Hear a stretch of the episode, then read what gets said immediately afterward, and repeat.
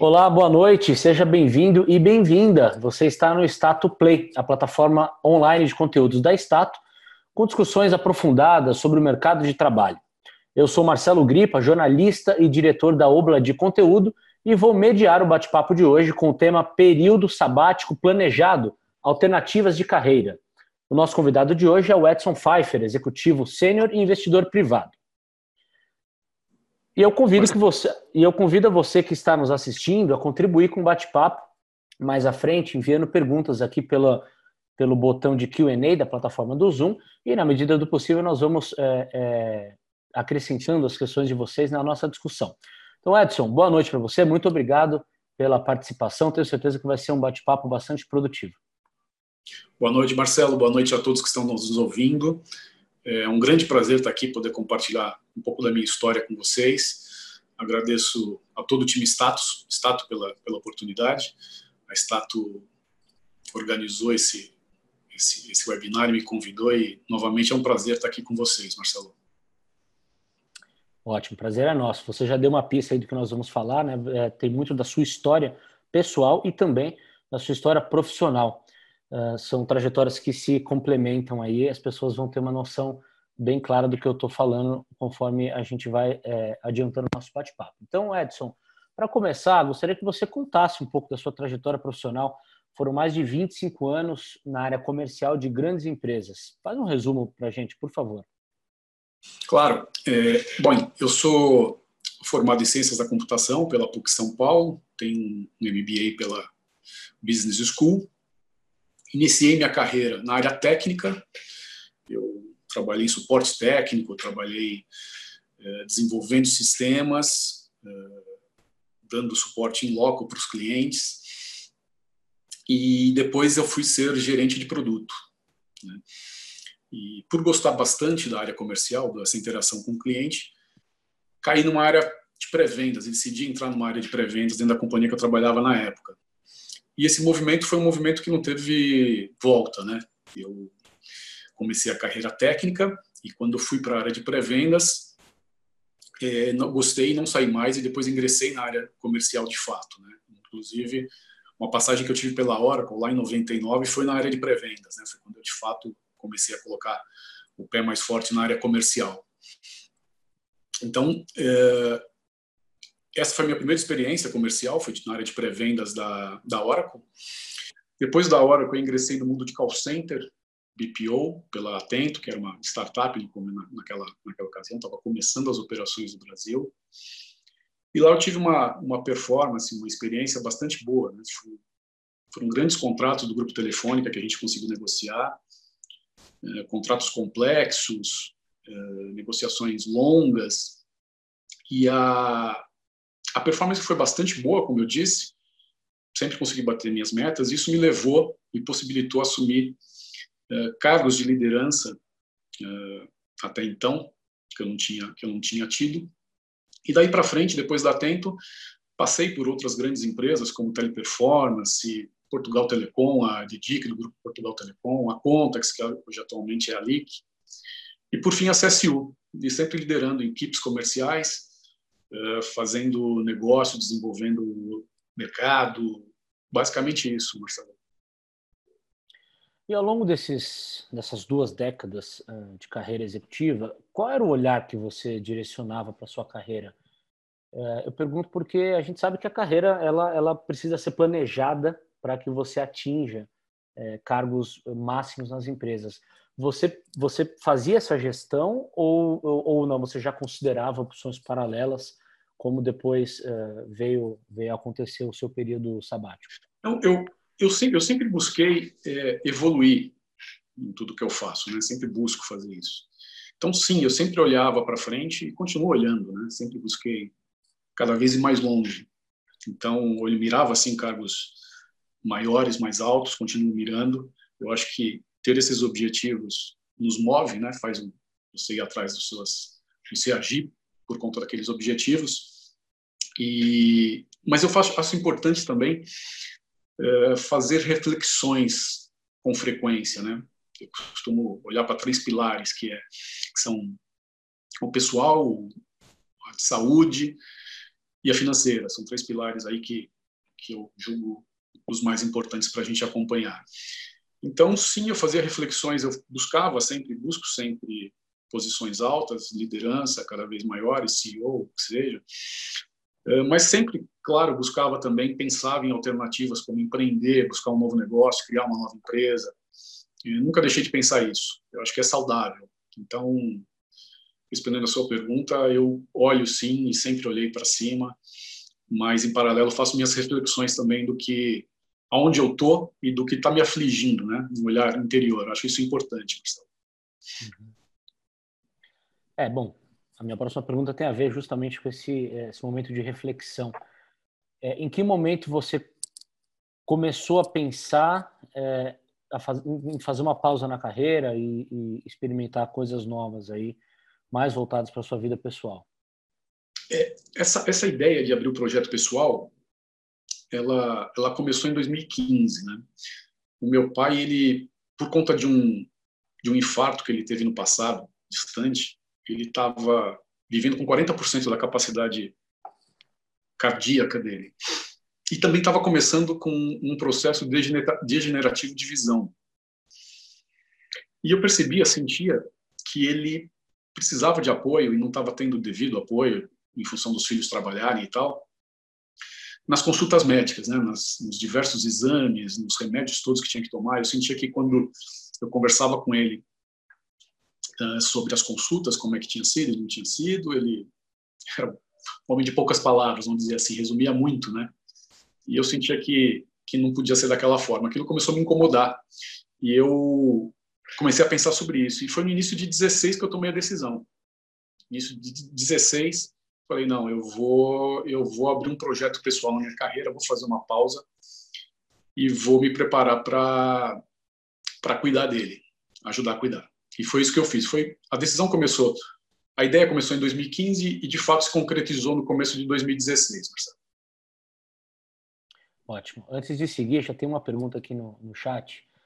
Eh, da Andréa Riva. Ela diz que conhece e sabe o grande profissional, profissional e líder que você é, mas ela quer saber o quanto que é, essa essa viagem interior, vamos chamar assim, né, essa, esse exercício de aprendizagem é, pessoal alterou ou melhorou o seu lado profissional.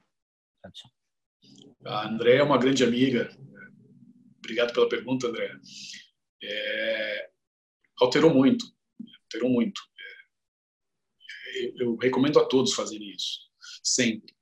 Essa, essa autorreflexão, você parar para pensar o que você está fazendo, como é que está a sua vida, para onde está indo, as pessoas que você gosta, que estão ao teu redor, como é que você... Como é que está a sua relação com elas? É, eu sempre tive uma relação muito boa com meu pai, com minha mãe, com, com, com os familiares, mas a questão do meu pai estava me incomodando. Eu sentia que eu tinha que retribuir para ele tudo que ele tinha me dado, proporcionado na vida. Então, eu, eu hoje me vejo muito melhor pessoalmente e profissionalmente. Fiz várias reflexões ao longo desse tempo todo. Então, sem dúvida nenhuma, eu estou melhor do que eu era. É, a gente vai falar mais especificamente sobre isso nos próximos tópicos, né? Mas você mencionou o, a questão do autoconhecimento e, e, a gente trata na Stato o autoconhecimento como um exercício fundamental de evolução de carreira mesmo, até para um exercício de, de, de conhecimento de, de fortalezas, fraquezas, e para que o profissional consiga, de fato, entender quais são as suas competências e também fazer a leitura correta do mercado de trabalho e saber como aplicá-las, né? Porque não adianta nada você saber fazer alguma coisa bem se não existe demanda para aquilo no setor onde você está tá encaixado, enfim, é, se isso não faz Exato. parte do seu planejamento de carreira, né?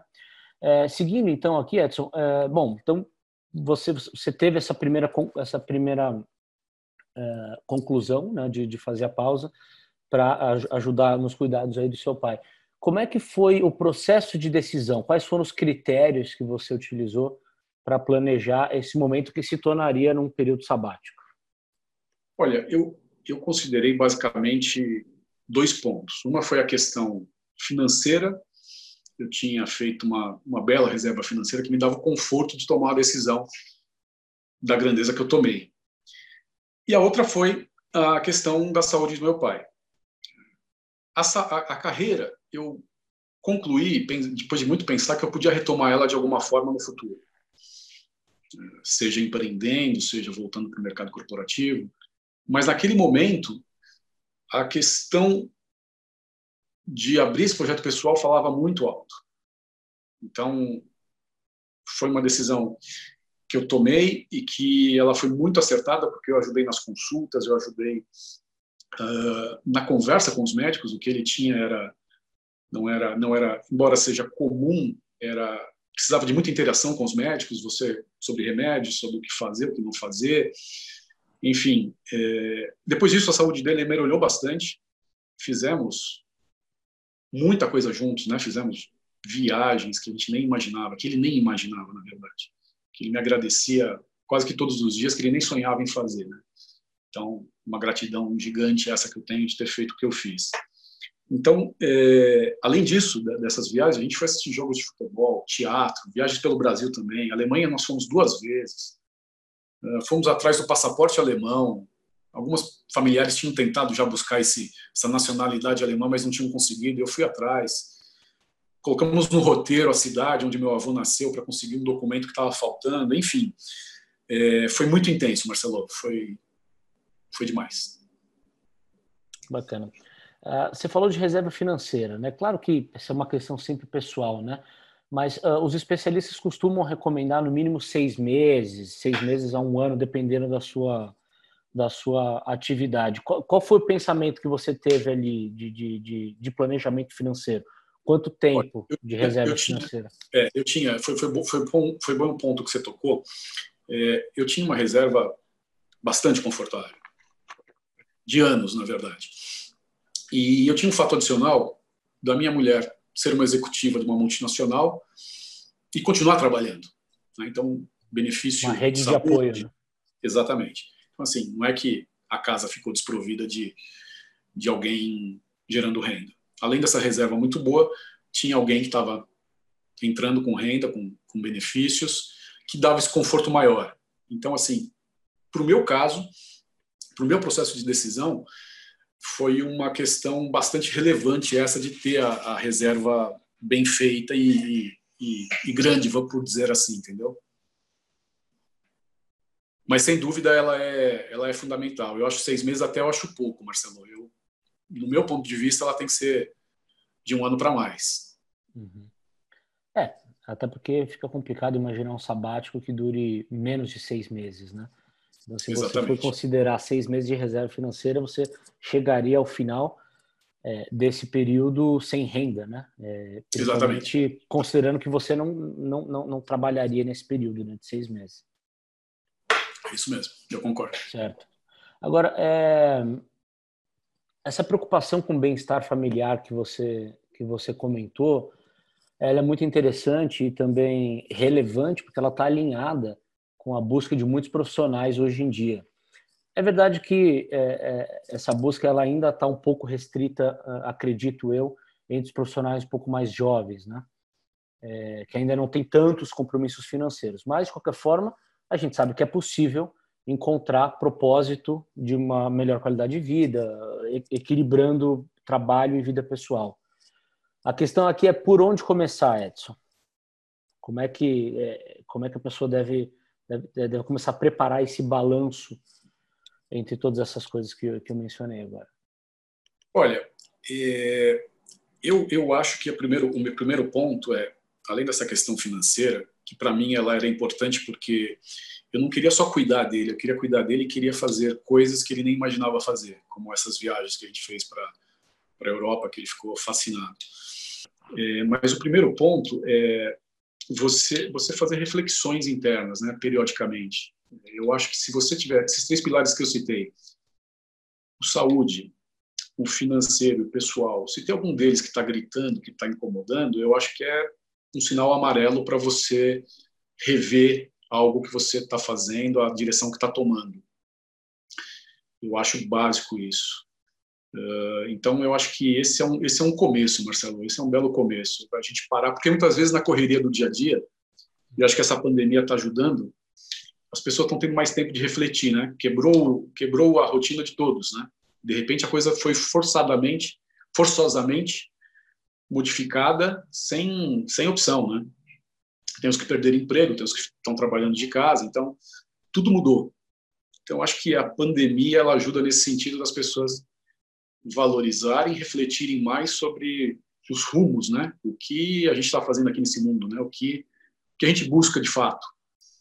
E quando a gente está numa na vida anterior, antes na era pré-Covid, é, você vê muita gente na, na, no ritmo de trabalha-se muito durante a semana, né? Intensamente, muitas vezes mal vê os filhos ou mal curte a casa, mal, mal vai a um teatro, mal faz um curso para relaxar, e, enfim, é, é uma rotina muito louca que chega no final de semana, você quer descansar, quer ver os amigos, quer almoçar fora, almoçar com a família, beber, se divertir, e entra nesse ciclo, né? Que eu acho que eu acho que não são muitas as pessoas que fazem essa reflexão, uh, embora claro existam, eu acho que não são muitas. Então eu começaria daí essa reflexão, ela, esses três pilares para mim elas são dão um norte se as coisas estão indo bem ou não.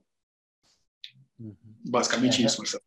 Realmente, é, é, antes da pandemia dava a impressão de que é, é, as pessoas nesse sentido elas andavam no piloto automático, né? De bom, essa é, a minha vida, saio de casa, pego o trânsito, chego no trabalho, trabalho, enfim, 8 horas, 10 horas, 12 horas, tal, e aí depois é, pego, pego o trânsito de novo, volto, chego em casa.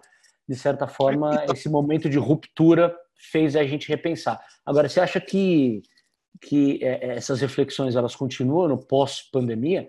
A gente já vê, e inclusive a gente já tratou aqui no, no Status Play, de, de, de, alguns movimentos novos que vão surgindo, pessoas começando a avaliar a possibilidade de se mudar para o interior, para pra praia, enfim, visando uma melhor qualidade de vida em função do home office. Você acha que isso vem para ficar no, no, no médio eu acho prazo? Que encontrar, eu acho que a gente vai encontrar uma, um, um, mix disso daí, entendeu? Dessa, dessa, dessa mudança. Eu acho sim que muita coisa pode ser feita de casa, mas muita coisa também precisa daquele contato eh, presencial. Inclusive tem setores que, que onde isso é mais é mais possível, vamos dizer assim, e onde é, é menos viável. Então eu acho que vai ter uma mescla, eu acho que pelo menos 20% do, dos mercados, das indústrias podem sim reduzir bastante, fazer muito home office, mas tem indústrias, segmentos que isso não é tão, esse percentual não é tão, tão ele é muito diferente. Então, eu acho um pouco precoce esse movimento de, ah, vou morar no interior, porque agora não preciso mais trabalhar no escritório. Eu acho que é muito precoce. Eu esperaria um pouquinho baixar uh, esse pós-pandemia para a gente ver como é que as coisas vão acontecer. Claro que seria perfeito, né? Você se mudar para um, uma cidade com uma qualidade de vida melhor, ter uma moradia melhor, que te dê uma qualidade melhor de vida, mantendo seu emprego, mantendo sua produtividade, seu crescimento profissional e seus, seus objetivos de vida. Acho um pouco precoce, mas acho que mudanças vão ocorrer com certeza, Marcelo. Não tenho dúvida.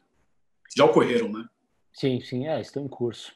É, Edson, você, você iniciou então o processo de reflexão do período sabático em 2015, né? Então já tem aí cinco anos desde que você começou a pensar nisso.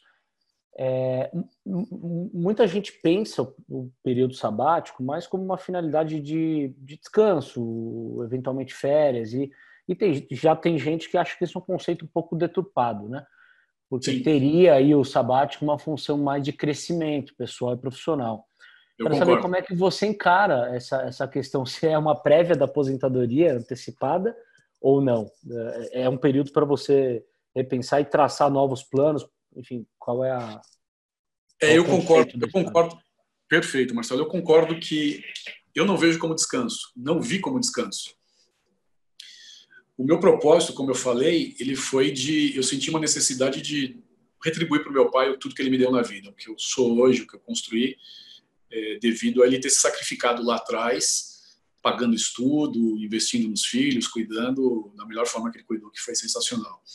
Isso foi meu movimento. Então não foi não foi não foi para descansar. Foi para de fato fazer isso e um ponto que eu acho que é particular do meu do meu projeto pessoal esse sabático que eu abri é que ele não foi não foi eu não fiz ele planejando prazo, não tinha prazo determinado, entendeu, Marcelo? Eu simplesmente comecei. Eu comecei e deixei a coisa ir acontecendo fui vivendo, fui vivendo da forma que eu achei que eu devia viver naquele momento, que era o melhor a fazer naquele momento da minha vida. e não me arrependo de nada, entendeu? Então, é, eu acho que cada caso é um caso. Cada pessoa deve fazer a sua reflexão e cada um sente diferente, né? Onde é que aperta? O que, que incomoda? Uh, uns se incomodam por conhecimento. Minha vida está monótona, eu gosto do meu trabalho, mas eu quero conhecer o mundo. Então, sai para viajar. É um autoconhecimento, é conhecer lugares. É incrível isso. Já pensei em fazer isso lá atrás, muito lá atrás. Não fiz, mas achei bacana quem fez. Então, isso é muito pessoal, muito individual, muito subjetivo. No meu caso, como eu disse, foi esse. Eu abri esse projeto pessoal sem data para acabar, sem ser um período de descanso. Muito pelo contrário. É, me mantive ativo, acompanhei o mercado de contact center, li muito sobre mercado financeiro, li muito sobre negócios, acompanhei executivos que eu conheço e que não conheço pelas redes sociais, pelo LinkedIn. É, hoje em dia não se não se atualiza, não não não aprende quem não quer, né, Marcelo? Porque o que não falta no mundo de hoje é informação, inclusive é uma overdose de informação. Sim. Você sim. selecionar. Sim. Edson, antes de, de, entrar no próximo ponto, que a gente vai falar sobre a sua a, a, atividade atual, eu quero, eu quero pegar como gancho essa questão que você falou, né, de, de, de gente que tem vontade de, de, de fazer uma pausa na carreira para viajar, por exemplo, passar um ano viajando, né? Conheço muitas pessoas que têm interesse em, em fazer isso, mas não conheço ninguém que tenha efetivamente feito. É, uhum. Pela sua experiência na carreira de, de executivo, qual é o, o gap que, um, que uma pausa de um ano dessa para um propósito para um propósito que não seja é, atualização de competências, enfim, que não tenha questões voltadas para aplicabilidade é, prática ali no trabalho, qual o gap que isso pode causar na carreira de um executivo? Olha, esse, esse, essa preocupação eu tive é, durante muito tempo e por várias vezes. Eu pensava se tinha tomado a decisão correta, se distanciar do mercado corporativo, desse projeto pessoal, uh, e isso vinha à minha mente com frequência, né? Mas de novo, é, o meu propósito ele era tão forte, Marcelo. A vontade de fazer o que eu tinha determinado, me determinado a fazer, ela era tão grande que superou a dúvida de me afastar do mercado corporativo, né, de abrir esse projeto pessoal e, e fazer o que eu fiz. Então, novamente, é muito pessoal, né? É, você vê pessoas hoje sendo felizes e você vê cada vez carreiras novas surgindo é, que não dá para você não tem só um caminho, né? Não tem só um caminho. Por isso que eu digo que ele é muito individual. Você pega a geração Z agora nova, eles pensam completamente diferente do que eu pensava. É muito diferente. Tem um desapego de um monte de coisa, de carro, de casa. A forma deles pensarem é diferente. Até nas relações, né? Essa inclusão toda de, de gêneros, eles lidam com isso de forma muito mais fácil. Então, as coisas mudam. Além de elas mudarem bastante, a gente tem que acompanhar isso tudo. É, eu insisto na questão de que isso é muito de cada um é questão de fazer uma reflexão. De repente, se na minha cabeça fosse estivesse falando tão fortemente, é, por exemplo, vamos falar de viagem, vai de, de conhecer o mundo, por exemplo, uhum. fazer ficar um ano na Europa, pô, sensacional, né? Você pensar, quem não quer? Uma... Quem não quem fala, quem fala que não quer, é difícil, mas acho que a maioria quer. Fica um ano na Europa, viajando, conhecendo culturas novas, aprendendo idiomas, aprendendo cultura, hábitos, você volta uma outra pessoa, não tenho dúvida nenhuma, né? Cultura, riqueza, você se autoconhecimento, não é é imensurável isso. E pode ter gente que decida por fazer isso, vai ser forte, ela pode ter um gap na carreira que vai custar talvez até voltar um degrau abaixo do que estava antes, mas aquilo foi tão prazeroso, foi tão valioso na vida dela, e, e ela gerou uma riqueza de, de conhecimento, de, de cultura e de autoconhecimento que Talvez aquele que continuou sem, sem, sem pausa na carreira, com frustrações, seja uma pessoa no final lá mais infeliz do que essa que fez a pausa, deu, deu, uma, deu, uma, deu uma, uma, um passo para trás, recuperou, mas viveu tão intensamente que você perguntar para mim quem viveu melhor, eu te diria que foi essa pessoa que tomou essa decisão, entendeu? Uhum. Uhum. E a vida, o que a gente leva dela, é a vida que se leva, né? Como diz o ditado, né, Marcelo? Exatamente. Claro que você tem que pensar no profissional, a gente não pode ser irresponsável. Óbvio, óbvio. Inclusive, a gente tem duas contribuições aqui no, no chat. A Cristiane Monteiro diz, diz o seguinte: é, ela gostaria de fazer o período sabático, mas tem dúvida do quanto que uma pausa como essa pode ter na carreira, qual o impacto para depois retornar ao mercado, né? E aí ela diz, aí de fato entra a força do propósito. Então o que a gente o que a gente está conversando é, é, é, muito isso, né? É o que você quer, o que você tem vontade de fazer, o que você pode fazer, evidentemente, e qual preço que você vai pagar, seja financeiro ou, ou, ou de qualquer outra natureza, né? É, eu acho que essa a dúvida da Cristiane aí é a que todos têm, né? Eu acho que se você, eu acho que fazendo a reflexão do que está bem, do que não está, se você está feliz ou não, se você fazer ela com frequência e por várias vezes você ficar na dúvida, continua do jeito que está. Eu acho que precisa ter certeza, Marcelo. Eu acho que precisa ter certeza. Ou quase certeza. Você tem que ter aquela aquela vontade dentro de você que fala assim, eu vou fazer isso. Eu, eu, eu tô, sinto frio na barriga, posso ter dificuldades. A Cristiane está certa no que ela, na, na, na percepção dela qual é o impacto. É, ele existe. Então, é uma decisão que não é fácil de tomar, mas ela, eu acho que engrandece a vida. Uhum. Não, vale mencionar também a questão do, do, do, possível, né? Então, por exemplo, alguém que está que, que, que tá no mercado de trabalho aí há 10, 15, 20 anos, tem uma condição financeira minimamente é, confortável, se prepare para isso, se essa pessoa quiser ficar um, ano fora do mercado de trabalho, não é equivalente a você fazer, olha, eu não, não vou não vou trabalhar nunca mais na minha vida, né? Então a gente também tem que não, não, também tem mas... que ver as coisas de, de, de forma mais cristalina e a partir disso tomar realmente a decisão, né? É, inclusive, você me lembrou que é possível, porque não, isso não tem regra nenhuma. Você pode programar uma viagem, ficar um tempo em um lugar do mundo aí que você queira ficar, e você pode fazer cursos, você pode unir as duas coisas. Uhum. Você pode não trabalhar, mas a tua, a tua reserva financeira pode permitir que você faça especializações. Pode ficar na Califórnia, Vale do Silício lá, fazendo uma, uma imersão que você acordou com alguém lá numa empresa de tecnologia bacana. Você não está empregado. Mas você volta a outro. Né? Você pode fazer um, um, um, MBA, você pode fazer um curso uh, executivo de curta média direção numa universidade de ponta nos Estados Unidos ou na Europa, não trabalhar, fazer o seu lado de sabático no ponto de vista de você se autoconhecer e refletir sobre a sua vida, ao mesmo tempo adquirir conhecimento. Vai custar um pouquinho mais caro por conta do custo, mas enfim, faz parte do planejamento. Né? Então, é, agora o que, o que, voltando a um ponto que você falou antes de descansar, eu não sinto isso. Eu não quero parar nunca, entendeu? Então, sempre olhando para frente, você coloca objetivos, planos e vai atrás, seja qual for, entendeu? É isso. Só para encerrar esse capítulo, a Cristiane comentou novamente aqui, dizendo que eu acabei acertando o, o, o perfil dela, que ela tem 17 anos de mercado executivo, mas não, é, não está feliz. Ou seja, Cristiane, tomara que esse papo sirva aí para que você tenha mais condições de decidir sobre essa questão, né? O nosso objetivo Sem dúvida. Depois, é, depois conta não é recomendar gente. nada para ninguém, mas sim dar condições para que as pessoas possam possam tomar decisões. Conta, conta para a gente depois, a Cristiane, se quiser trocar ideia, a gente está à disposição. Isso aí. A Candice, ela faz uma pergunta aqui, Edson. Você é, é, comentou várias vezes aí que é uma questão muito pessoal, claro. Mas, para quem é casado e tem filhos, a questão pessoal acaba envolvendo também a família, né? Então, ela quer saber como a sua esposa e filhos receberam a notícia do seu período sabático. E também os amigos. É, esse, esse, essa questão, Candice, querida, muito obrigado pela pergunta. Candice, esse, esse é um ponto fundamental, você não estava citando é o apoio da família, nesse caso, eu como casado tendo um filho, eu acho que é fundamental, né? senão você gera um atrito, e aí é mais uma, uma questão que você vai ter que administrar. Eu tive apoio total, total, muito apoio.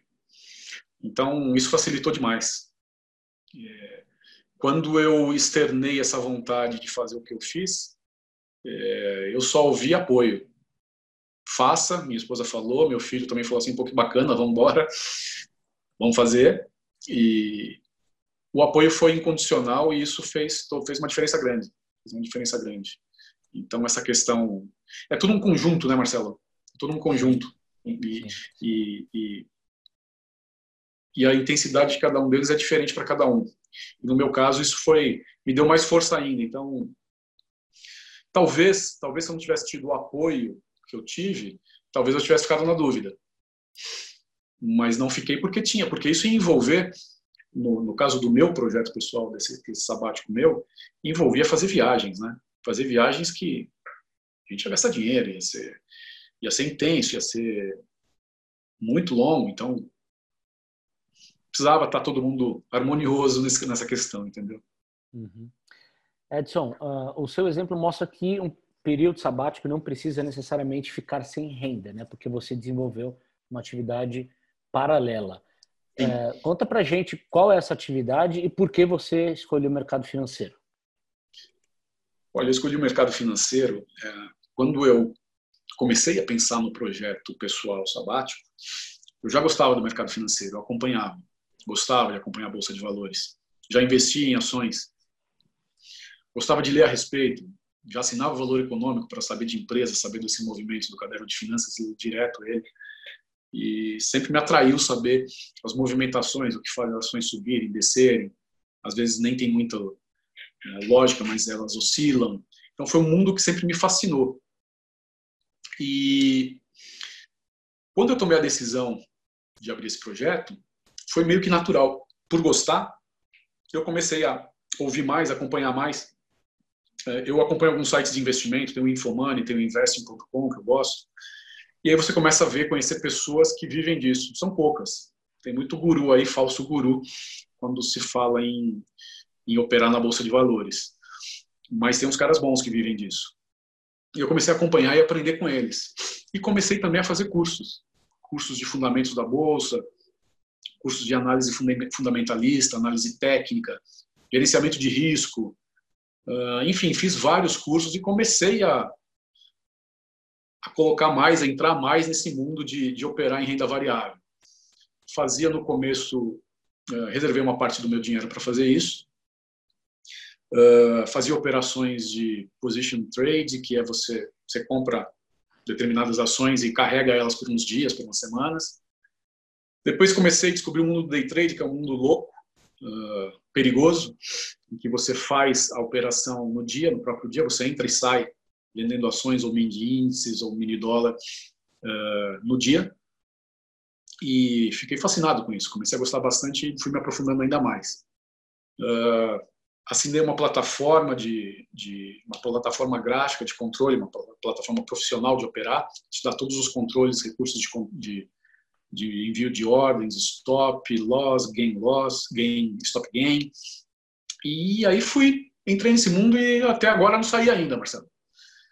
Foi um mundo que, Se que você não saiu em março, porque não vai sair mais, né? pois é, pois é, pois é. Tem Depois vários da aspectos. expressiva que a Bolsa de Valores teve. É, então, é, comentar um pouquinho e se você só invadir alguma outra pergunta que você tenha, você me para que eu Senão não, eu vou começar não, a falar. Isso, na verdade, a minha próxima pergunta era, era sobre isso, era sobre justamente esse período aí, nos últimos meses, que houve um boom de novos investidores na Bolsa de Valores de São Paulo, 2 milhões de pessoas, para ser mais preciso. É, e, aí, e aí, assim, você já falou sobre as estratégias aí, quais são os cuidados que Muito. esse mundo da renda variável é, impõe aos novatos, porque é, quem olha de fora acha que é, que é fácil ganhar dinheiro, né? E não é bem assim a realidade, né? É, tem, tem dois pontos aí, né? Você falou, vou tentar responder e recordo aqui se eu, se eu falhar. A primeira parte da sua pergunta, você falou em nesse movimento recente, né? O que a gente teve de a própria crise da Covid, o que despencou as bolsas e do ingresso agora de mais de 2 milhões de investidores no Brasil na bolsa de valores.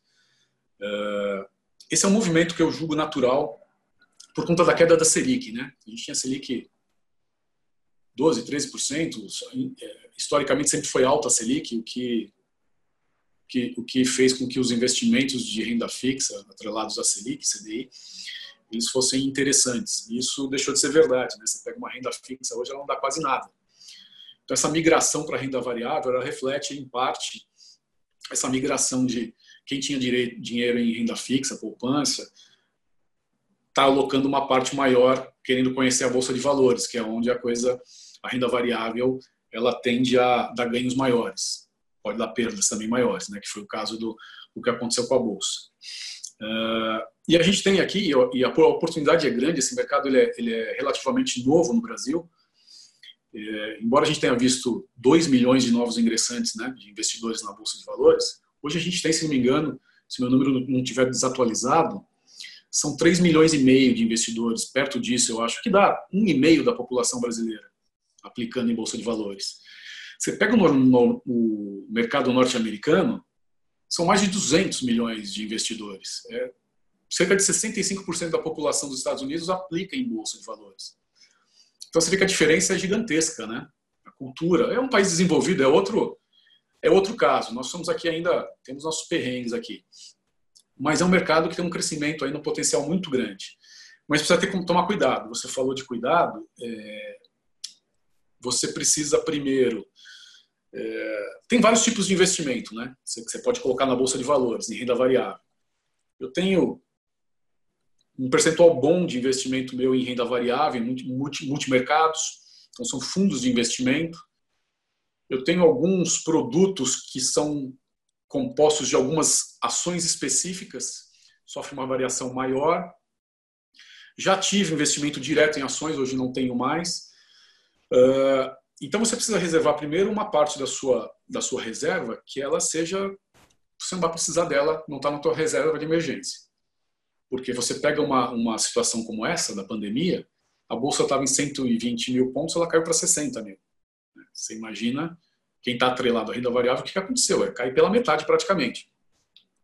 Se você tiver o desespero, os iniciantes nessa hora correm e tiram. Pelo amor de Deus, vou tirar que já me ferrei, vou me ferrar mais. Mas se você pensa no horizonte, horizonte de longo prazo, que foi o meu caso, em parte dos investimentos que eu tenho, eu deixei, não mexi nada. Hoje já estamos acima dos 100 mil pontos de novo. De 60 mil, a gente recuperou 40 mil. É grande, a recuperação foi grande e rápida. É, agora tem os investimentos também, onde a oscilação é maior ainda, que, é no curto prazo, que é o que eu faço, Marcelo. Aí, é, entrando já na segunda parte da sua pergunta, é, os cuidados têm que ser muito grandes. Né? É, primeiro, eu recomendo, uh, porque eu estou fazendo hoje em dia, que eu faço já há três anos, que eu acabei me especializando nisso, que é o day trade. É, existe uma pesquisa da Fundação Getúlio Vargas que mais de 90% de quem tenta fazer day trade, ter renda variável pelo day trade, toma prejuízo. E muitas vezes grandes que derrubam, quebram a pessoa, o psicológico vai lá embaixo, ela fica traumatizada, ela não quer saber de bolsa nunca mais. Então a recomendação que eu faço é, se quiser conhecer o day trade, o investimento em ações direto, mini índice ou mini dólar, que é o que eu tenho feito agora, mini índice dólar, mini dólar, comece com, pega uma corretora de sua confiança, uh, contrate uma plataforma que tenha simulador, opere com simuladores, faça alguns cursos básicos de fundamentos da bolsa, opere com simulador, fundamental, só vá para o mundo real colocando dinheiro a hora que você tiver uma consistência de ganho, demora para ter. Às vezes você acha que tem e não tem. Aconteceu comigo. Demora quanto operei, tempo? Exatamente. Operei um tempo é, achando que estava indo bem, que sabia já fazer. Estava ganhando um determinado mês, no começo, estava ganhando mais do que eu ganhava quando eu estava empregado. E fui ganhando, ganhando, me empolguei é, com metodologias que hoje eu não faço mais. Por exemplo, fazer média. Você começa a perder, você compra mais, porque a hora que subir você, você recupera. Recuperei várias vezes, Marcelo, a ponto de ganhar uma grana pesada. Mas essa experiência desse mês que eu te falei, é, o que eu ganhei muito em um mês, estava já no segunda quinzena do mês com uma grana violenta, perdi em um dia. Nossa. E a bolsa ela tem o poder de afetar o teu psicológico. Você tem que ter uma disciplina fortíssima no que você quer fazer. E é fácil a oscilação dela diária tirar o teu controle psicológico. E se tirar o controle psicológico, você fazer besteira é a coisa mais fácil do mundo. Você perde o que você tem e o que você não tem. Uhum. Porque você ganha e perde muito rápido. Às vezes você está ganhando, você coloca uma margem de segurança, um stop loss ali, muitas vezes ela vem, te quebra ali no stop loss, tira aquele teu ganho do dia e volta onde estava. Ou seja, você estava ganhando 3, 4 mil reais no dia, por exemplo, ele vem, ele te zera ou te deixa no menos 500 ou menos mil reais e volta para aqueles 4 mil onde você estava. Você fica. A chance de você pirar nesse negócio é grande. Então te derruba, o psicológico derruba. E nessa hora, eu fiz um curso de comportamento psicológico na Bolsa de Valores, e uma das pessoas que eu acompanho e admiro bastante, ela diz, e é uma verdade, eh, ela, a, a, lógica da Bolsa tem um, quando você opera, principalmente em day trade, ela tem uma lógica inversa. Quando você está ganhando, você fica medroso. E quando você está perdendo, você fica corajoso. O que, que é isso? Você começa a ganhar, você logo quer sair e tirar aquele dinheiro pôr no bolso. Eu ganhei.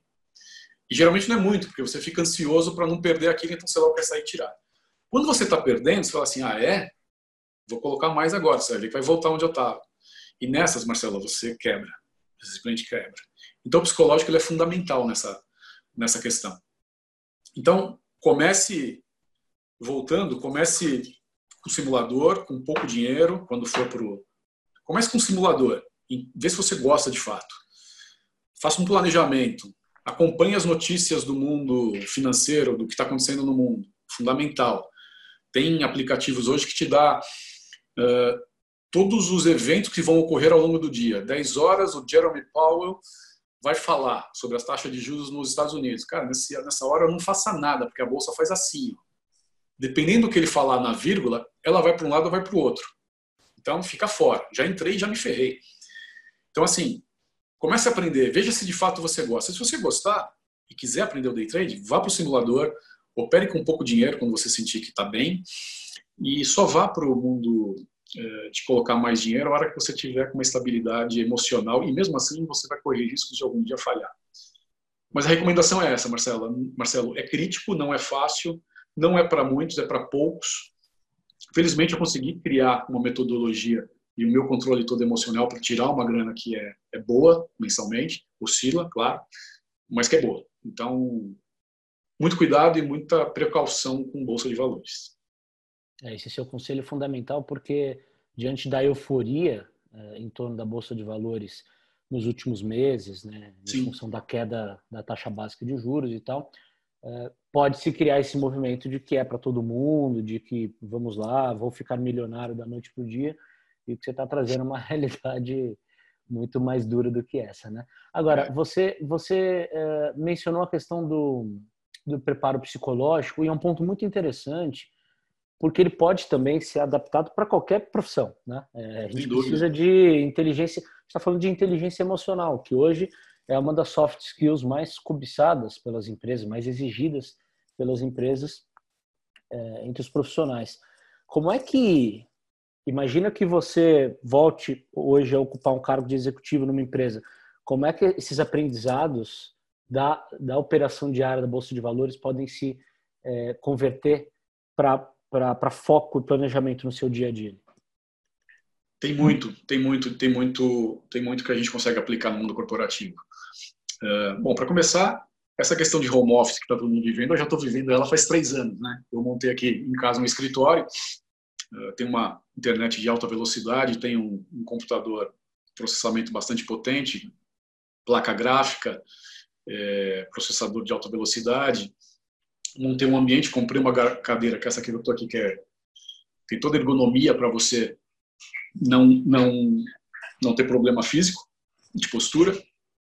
E tem também a questão de você é, ter a disciplina do horário. Né? Eu estou fazendo isso, então, voltando, é, essa questão do home office eu desenvolvi ela já faz tempo, né? da disciplina, do, do horário, do, do, o que fazer e o que não fazer.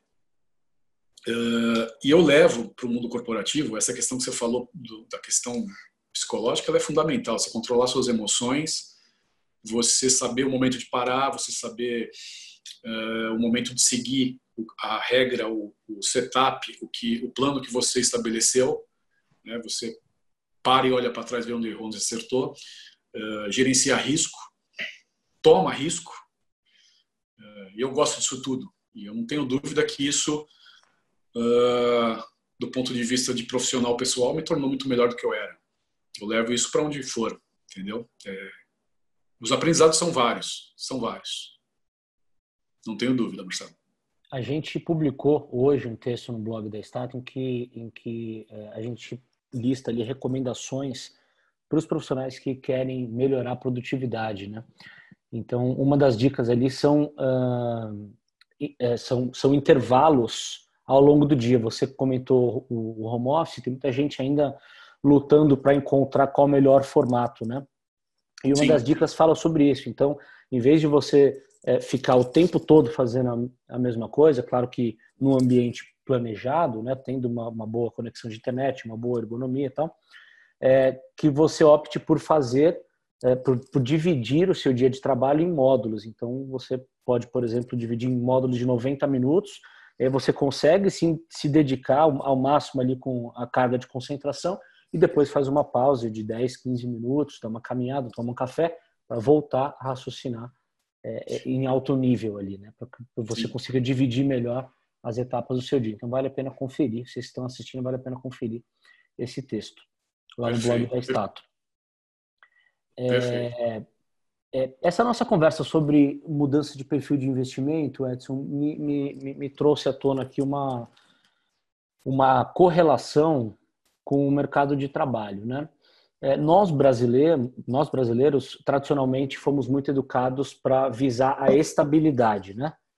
Certo. Então, o, o, o sucesso do, da caderneta de poupança, por exemplo, é um exemplo clássico disso, né?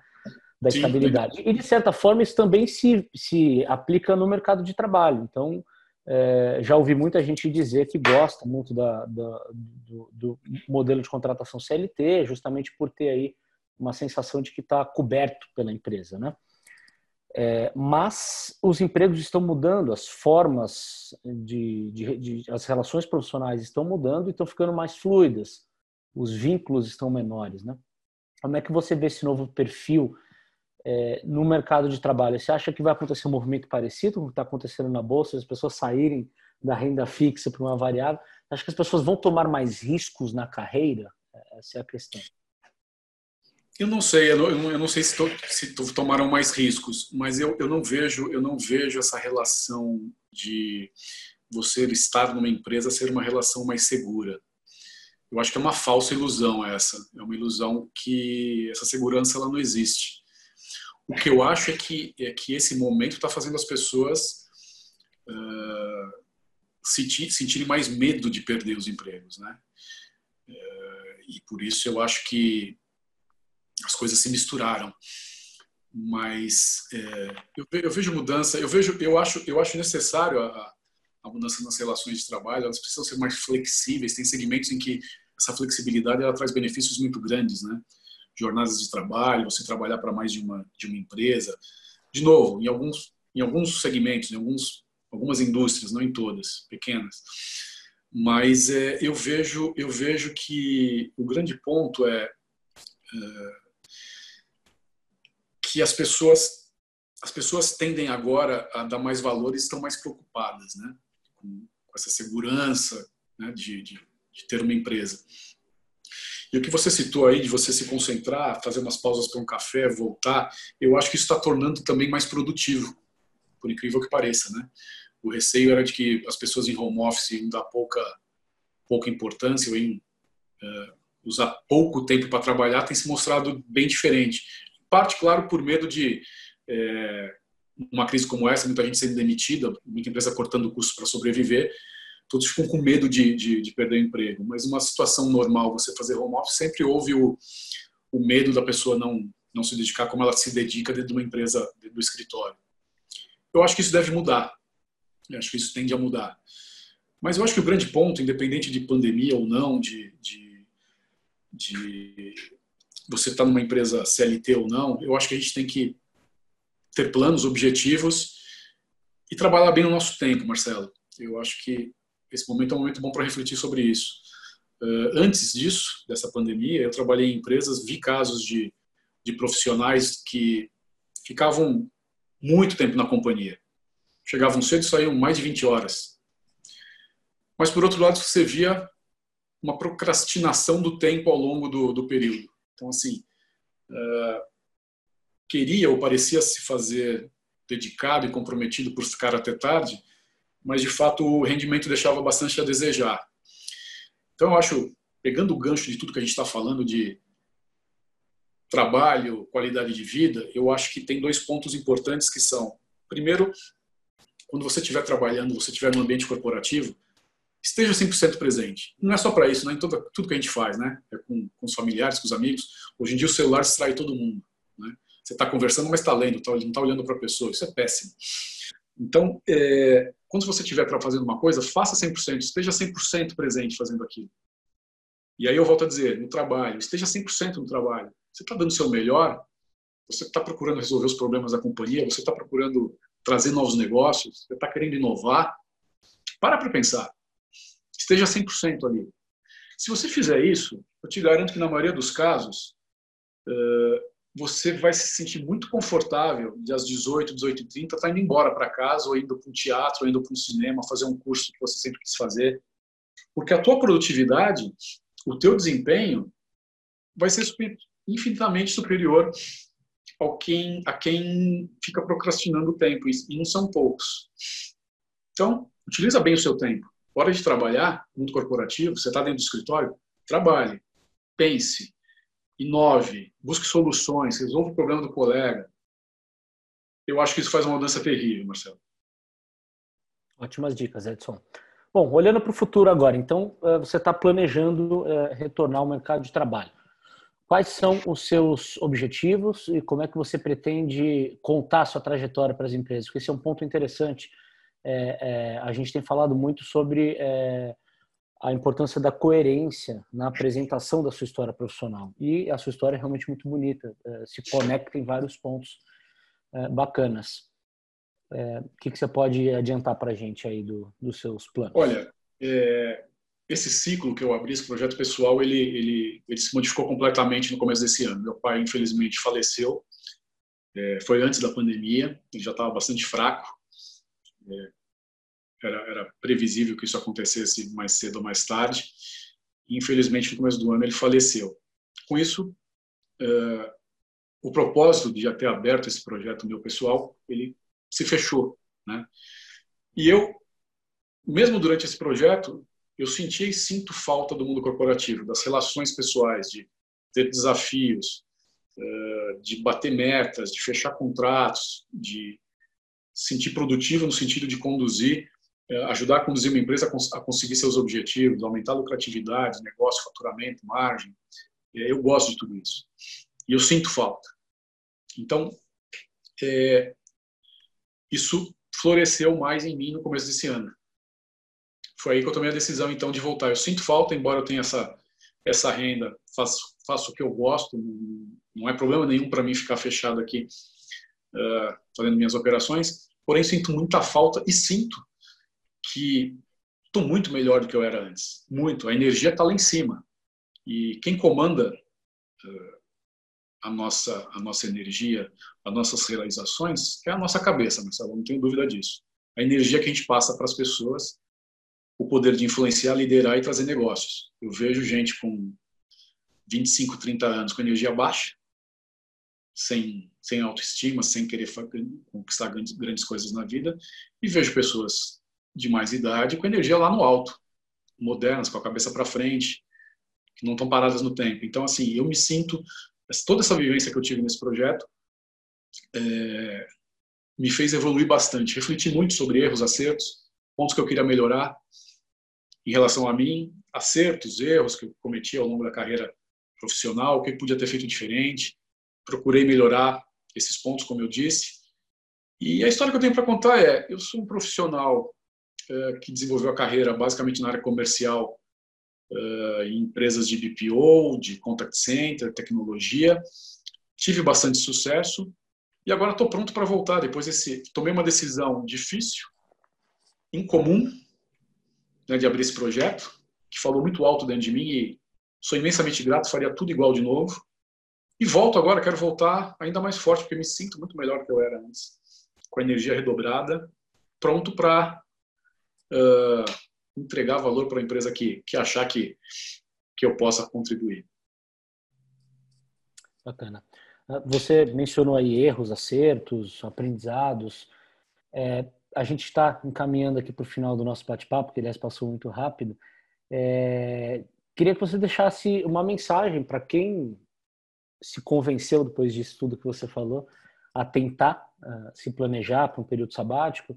Quais foram os perrengues que você passou? Né? A gente falou, a gente falou muito do, do, do lado bom, mas é, como é que é lidar com ansiedade, é, com essa, essa, essa falta do ambiente corporativo, essa falta da sensação de pertencimento, que a gente sabe que também é uma, uma questão importante hoje em dia nas organizações. É, o que, que você aprendeu lidando com essas, com essas questões, Edson? Olha, os perrengues eles, eles acontecem e existem, né? Como eu falei, a dúvida de se fiz a decisão correta ou não, ela surgiu em alguns momentos, mas logo ela era superada pelo pelo prazer do que eu estava vivendo ao lado do meu pai. Né? É, faria tudo de novo, não me arrependo. É, o que eu aprendo é que o que eu aprendi é, essas reflexões elas são importantíssimas na vida de todo, todos nós. Né? É, a gente está aqui para evoluir. A profissão, a carreira é parte de uma evolução. É, e que decisões precisam ser tomadas. A decisão que eu tomei não foi fácil. Parar a carreira, não voltar no mercado, é,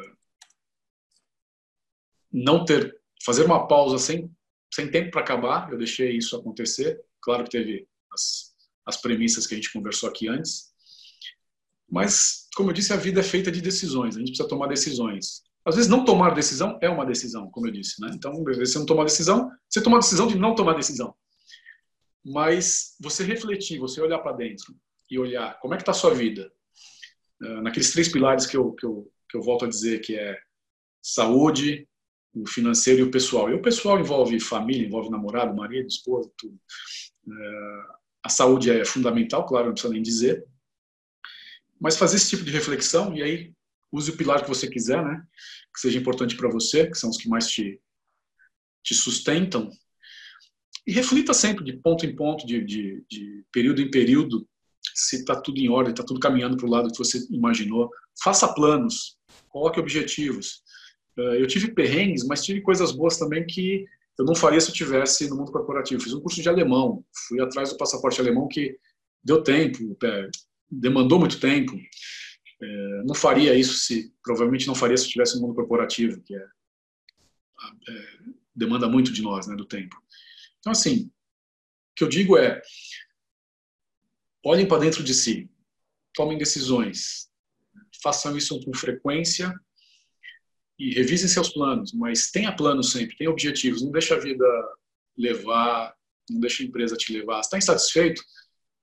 Converse com você mesmo, veja que, o que está te gerando essa insatisfação e procure buscar é, formas de resolver, de te tornar mais feliz. Acho que isso é um dos segredos da vida, viu, Marcelo? Eu acho que a gente vai amadurecendo e a gente vai, vai aprendendo e vai, e vai ficando mais, mais sensível a esse tipo de coisa. E buscar é apoio especializado também é importante, né? Porque a gente sabe que a estrada do, do planejamento de transição de carreira pode ser longa e tortuosa, é. mas, sim, sim. É, mas, ela, mas ela, ela, ela pode ser atravessada se você tiver o apoio de, o, de o importante é competentes. É, exatamente, Marcelo. O importante é a gente se ouvir. E se a, incomodação ela estiver muito grande, eu acho que é hora de fazer alguma coisa. E aí planeje planeje o que você quer fazer, né? Assuma riscos, né? Tome decisões, porque de novo é você pode passar nessa vida aqui é, fazendo parte dela ou assistindo, né? Eu quero fazer parte, ficar assistindo, é, eu acho que não leva a lugar nenhum. Então, vamos agir, vamos agir que esse é o, é o grande é o grande ponto, eu acho. Muito bem. E esse foi o webinar Período Sabático Planejado e Alternativas de Carreira com Edson Pfeiffer, executivo sênior e investidor privado. Edson, muito obrigado pela sua participação aqui. E acho que a sua história eh, pode ter eh, incentivado muita gente aqui a ter um, ter um pensamento diferente em relação à carreira e objetivos pessoais. Eu que agradeço, Marcelo, a você, a toda a equipe Stato. É, foi um prazer aqui poder compartilhar e espero, de fato, que é, essa minha experiência tenha tenha sido de grande valia aí para quem nos assistiu, para quem vai nos assistir e que se tiver alguma dúvida quiser trocar, bater um papo sobre isso, essas angústias, os desejos e o quão difícil foi ou as particularidades que talvez não tenha mencionado aqui, eu estou à disposição para trocar essa ideia. Vai ser um prazer com quem quiser. Muito bem. E eu agradeço, então, vocês que nos assistiram aqui nessa última hora. Muito obrigado pela companhia. E convido a vocês a acessarem statuplay.com, porque lá é, vocês podem encontrar não apenas este webinar, que será disponibilizado na plataforma a partir de amanhã, mas também todos os webinars que a gente vem gravando aqui é, semanalmente, é, gravando, não, na verdade, transmitindo ao vivo e também disponibilizando para consulta posterior lá na plataforma. Então, muito obrigado pela companhia de vocês e até mais.